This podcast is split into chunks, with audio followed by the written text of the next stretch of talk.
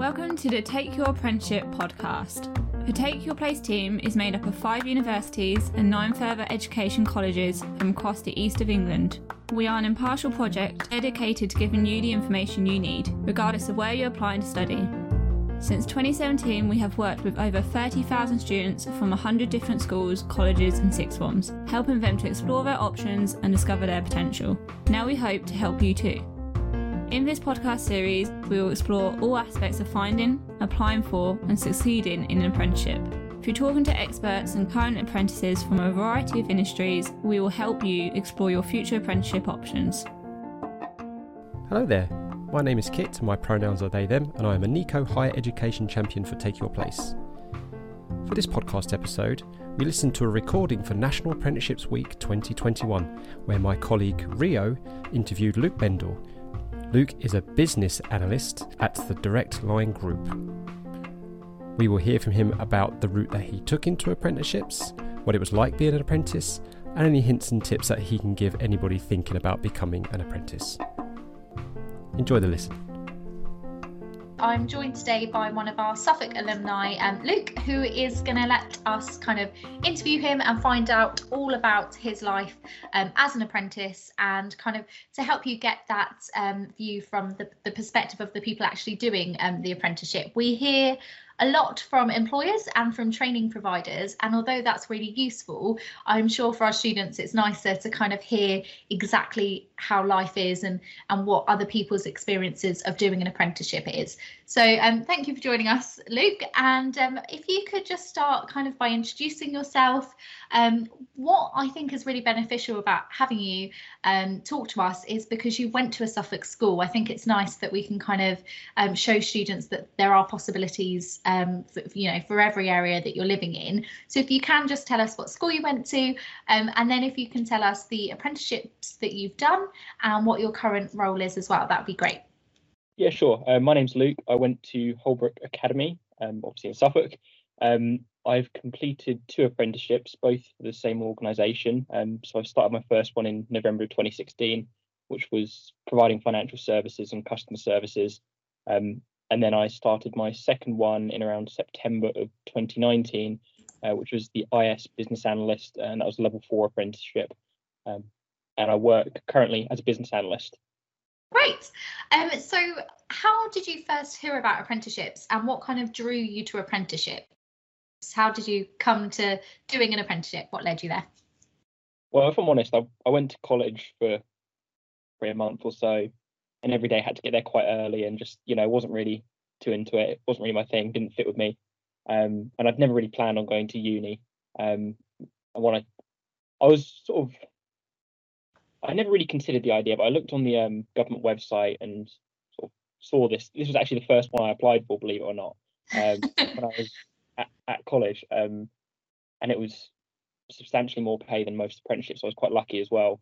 Um, and I believe I, I only noticed it in the nick of time because I, I, think I only noticed it a few days before the closing date. So I had to really get on it and apply. Um, but yeah, the idea that drew me to it was I've never been a huge fan of traditional learning. I like just getting hands on and just doing things. Um, just yeah, that's the way I am. Um, that's definitely um, one of the benefits of doing an apprenticeship, isn't it? That you get to take all the things you're learning in theory and actually get to put them kind of in practice. Um, so I, I, do think that's, yeah, like you say, one of the biggest um, draws for an apprenticeship. Um, one of the things I kind of reiterate all the time, and I know my colleagues do as well, is that doing um, a higher or degree apprenticeship are incredibly competitive routes how did you find the whole kind of searching process for an apprenticeship? Did you find that i mean you say you were lucky to find this one just in the nick of time. Did you see that there were a lot or was it something you had to search um, for for yeah.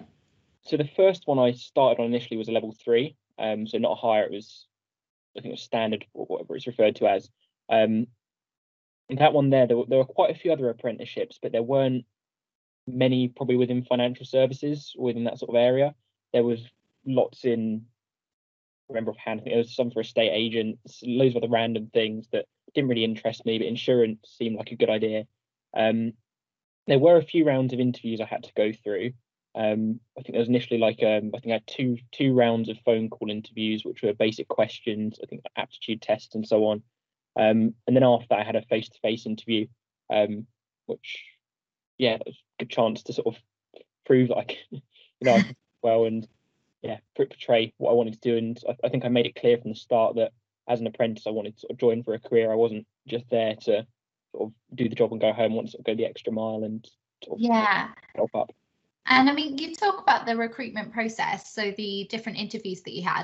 Were you quite surprised at how intense that was? The kind of different interviews that you had to have and the face-to-face interviews. Was was the application form um, intense, or was that kind of? Um... The application, it, it um, it wasn't. Well, it was through the government website, so it was probably easier that I would deem it easier than applying to most other jobs because you know other other jobs you have to worry about putting together a CV and this, that, and the other. Whereas with the government website, it's quite nicely designed. It sort of guides you through it, and, and there's little help boxes and so on. So that was it was nice applying for it. Some of the questions during the interviews and stuff were um, obviously tough, and yeah, you know that was probably the first thing I'd interviewed for. Um, cause I think that was yeah, it's probably the first sort of official job. Um, that, that must be quite nerve wracking for your first kind of interview and and also because you really wanted to do it as well. That's kind of a, a, yeah. a lot of pressure, but um, it went well your interview clearly because you got the job. So that's good. Um, and in just in terms of the searching and the application process, I was going to ask you kind of what your top tip top tip would be in terms of the searching and applying. But you have kind of mentioned it there in terms of the government website is so good in that you can set up an account, you can have all your details kind of in there automatically. And I think it's good, especially if you're applying for multiple apprenticeships, because it saves your details. Um, but I would say as well that if it is an apprenticeship, uh, just for anyone listening, if it is an apprenticeship that's not advertised through the government website, you may have to do that the CV and the covering letter. Um, would you kind of have any top tips in terms of the interview stages that, that you would give? Well, I think first of all, in terms of applying, you know, my top tip is just just apply. You know, never be put off because yeah. when I first saw the apprenticeship, I, I know I've mentioned it, but even my mum was like, because just mainly the pay, the pay was what put me off. It was like, oh, this is above average for an apprenticeship pay. It's you know must be aimed at older people and, and so on. Because I 60, I think I turned 17 when I just as I started. Um, so yeah, I'd say you you lose nothing by applying, um, and I think you know believe in yourself and be confident, um, and I think be honest as well. Um, that's probably one of my main things I do in my sort of day to day role. It you know makes life easier in general. Um, but yeah, I'd, I'd say just do it. Um, yeah. That's, that's... that's yeah. I, I, know it's a very easy thing to say, and it's not not always as easy as just doing it. But you, you do have to almost drive yourself to do things to to get to the, the places you want to. And nobody's gonna, oh, as you said, these are very competitive um, so although it would be nice if other people would um, sort of drive it for you, you do have to drive it yourself. Um, yeah, I, I, think that's really good advice. I always say with with people considering apprenticeships, you have to be persistent and you have to really put a lot of your time and effort into it if you want to be successful in finding them. Um, but especially as well, like you say, it's it's you know down to confidence really. Um, just moving on to kind of the day to day life um, of an apprentice if you um, one of the common myths that um, lots of people have surrounding apprenticeships is you know i'll just be making tea and coffee. I won't have any real responsibilities. So could you talk about maybe the roles that you had as an apprentice and the kind of responsibilities that were given to you? Yeah sure. So i i started initially uh, in a call center on the phone um, doing sort of frontline insurance. Um, and we we went through exactly the same standard training as anyone else would go through sort of six months of, of that, and then you go onto the phone and talk to people and handle that. Um, and even I think when I was still on my apprenticeship, because I was so persistent, said I want to move up, I was at a point where I was sort of covering teams when team leaders were ill or you know doing overtime and sort of stuff like that, which was you know just trying to make myself um, improve my profile within the company. Um, and then in my sort of most recent role, which was a big jump, obviously I moved office, um, I moved from Ipswich to, to Bromley um, to start the business analyst role. And I can go into detail in a minute about how I sort of opened up the door for that apprenticeship and so on. Um, but there, I've, I've always been treated as a business analyst from the start. I've I've never been, you know, no one's ever talked down to me. Um, signature my email has always said, you know, Luke Bendel, business analyst. Um, and if I have questions, people are always there to help me. But I think, yeah, I've just been sort of thrown in at the deep end. You know, doing, I haven't been making tea. I haven't been you know, doing small tasks. When I first started, like the first three week or so, the workload was a bit light, but that was because I I don't know, maybe they weren't expecting me to put in as much effort. Um, but I, yeah, the first week ended up going home home sort of a few hours early, a few days. Um, but yeah, after a few months, it was just very much what normal BA would do, working with colleagues in different areas, have my own responsibilities, um, different commitments, and yeah, it's, it's hard to go into it without going into a bunch of detail, really. No, but that's good, I think, because it, it does help to dispel that myth. You know, you are doing, you are there to do a job, um, you are paid to do a job, um, so you're going to have responsibilities and, and you're going to be held accountable to do those. So I think that is is really good to um, to hear.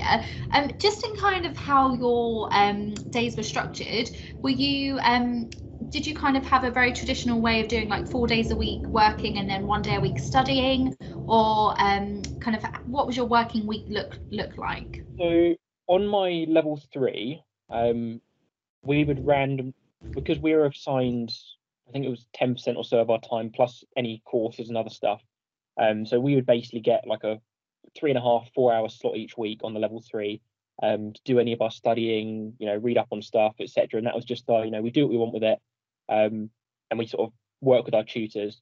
Um, on my level four, I've always, um, obviously in sort of office jobs, um, at least, you know, moving environment. So in, in the call center, you're very much, you know, you clock in, you do your hours, you clock out, and that's why the sort of three and a half hours are allocated. Within my other role, I've been sort of really free to, you know, I can either take it when I want, I can, you know, book a slot out in my diary, um, as long as I'm not taking the biscuit and going crazy of my time, then it's fine. And I've always got my work done and, and stuff like that. Um, but the main difference between the level four was I had specific week, sort of like week long courses where I would um, sort of go into London um, and have a sort of like a classroom style course, and then at the end of that complete an exam um, for a sort of separate certificate, which then went towards my end diploma. And I mean, you've said um, already, which is so good that obviously you had that flexibility with your employer. Did you find, in terms of study support, you had plenty of study support from both the employer and the people that were giving you that kind of theoretical training? Was there kind of plenty of support available? Yeah, I always found that the time we were given was more than adequate to do the work. It wasn't that we have to rush or do loads of stuff in our own time, which I think was one of my worries going into it. Was you know with college and stuff, you know, you get loads of homework and do this, that, and the other. Whereas with mine, at least with how my employer structured it and the agreements we had, I, I, don't, I can't even recall once that I had to sort of do stuff on my own time. I, I may have had to do stuff over my lunch breaks, you know, read emails and small things like that. But I never, you know, I was never sort of up late into the evenings. Um, as part of my role now, I am sometimes, you know, out that, and that's quite a common thing, but never for the studying or anything like that.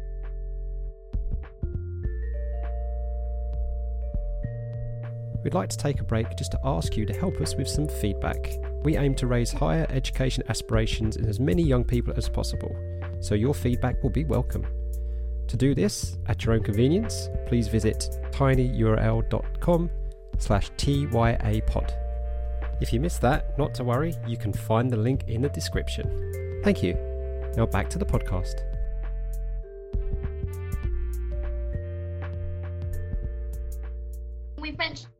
About progression and and I think that is important because people need to understand that you know an apprenticeship isn't just right I'm just going to do this job it is a kind of pathway to a, a, a career as you say and um, I was really impressed um, by kind of how you got onto your level 4 apprenticeship um, so if you could just tell us kind of about that progression and, and how that happened that would be good yeah, sure. I'll try not to take too long explaining all the details.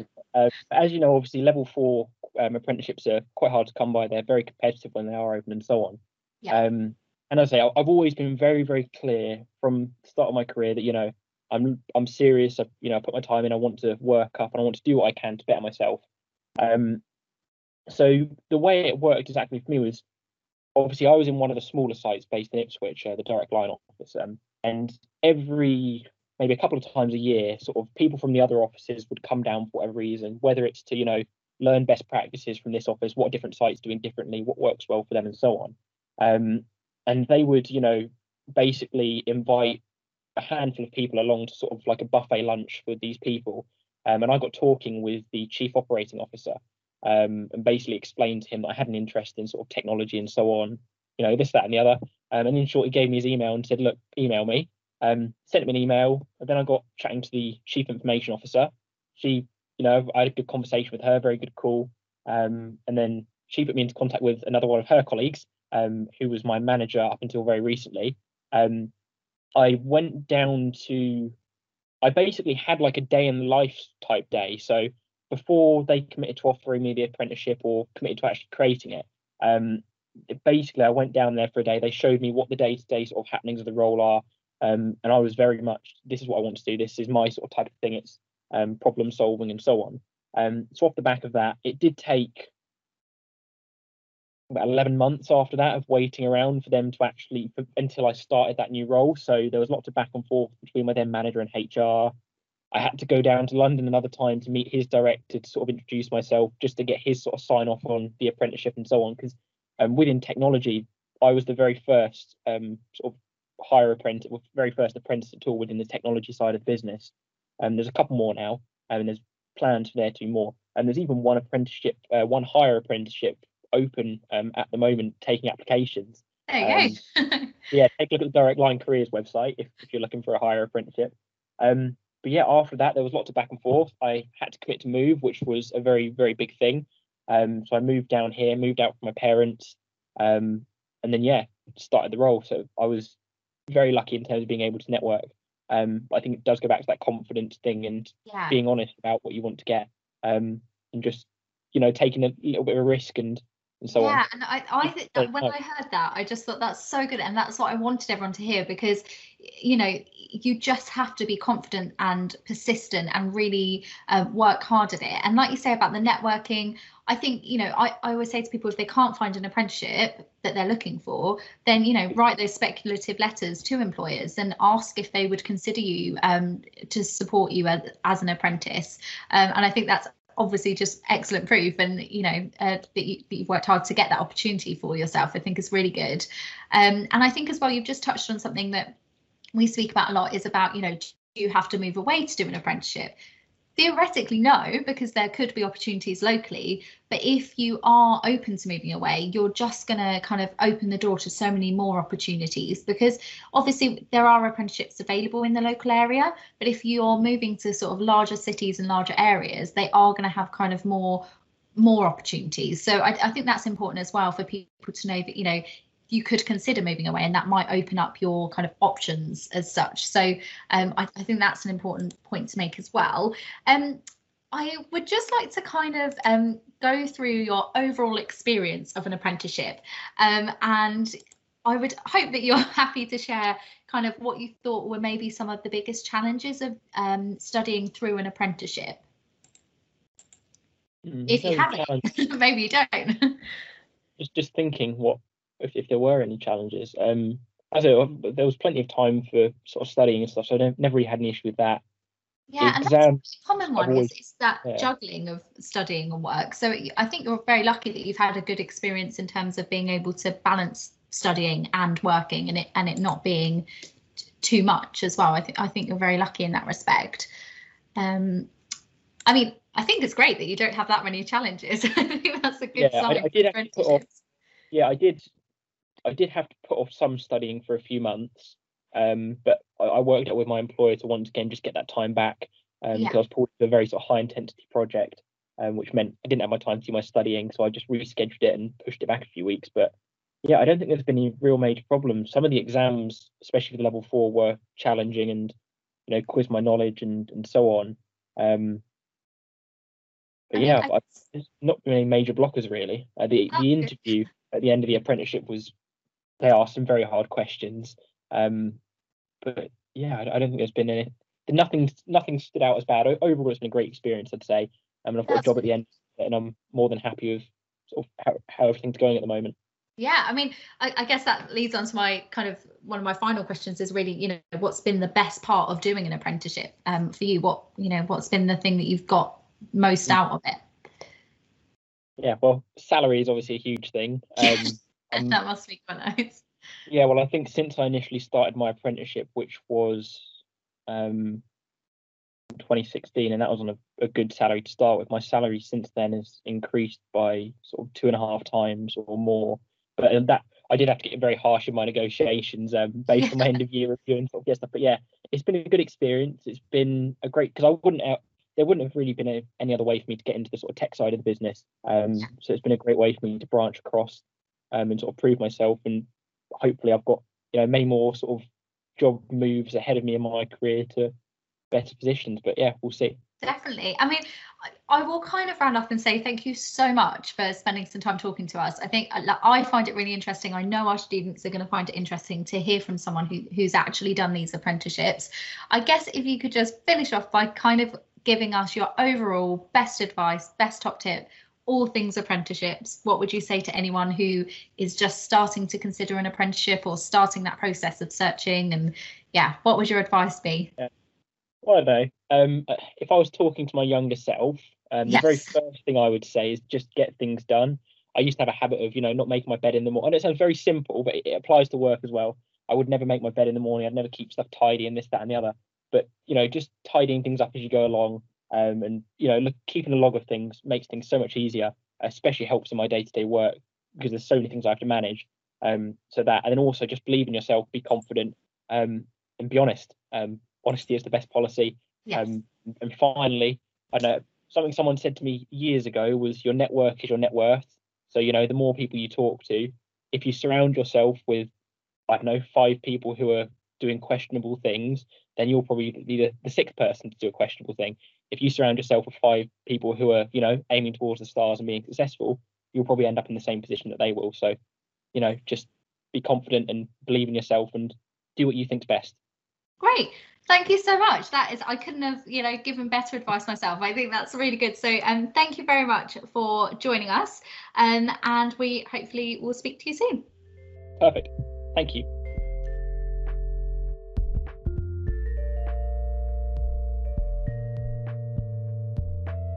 Thank you for listening. We had so much more that came out of National Apprenticeship Week. In fact, I strongly recommend that you listen to the previous episode, which gives highlights. You can also visit our YouTube channel. Just search for Take Your Place and look at the apprenticeships playlist to find some recordings of our live sessions. So until next time, take care. Thank you for listening and don't forget to subscribe to our future podcast at soundcloud.com slash takeyourplace or on your favourite podcasting app. You can also find us on Instagram where we are at takeyourplace underscore HE, on Twitter at takeyourplace and on Facebook at facebook.com slash takeyourplace HE forward slash. You can also email us with any questions, requests, or just let us know what you think on info at takeyourplace.ac.uk. We very much welcome your feedback on this podcast episode. This will also help us to raise higher education aspirations in as many young people as possible. To do this, please visit tinyurl.com forward slash TYA pod.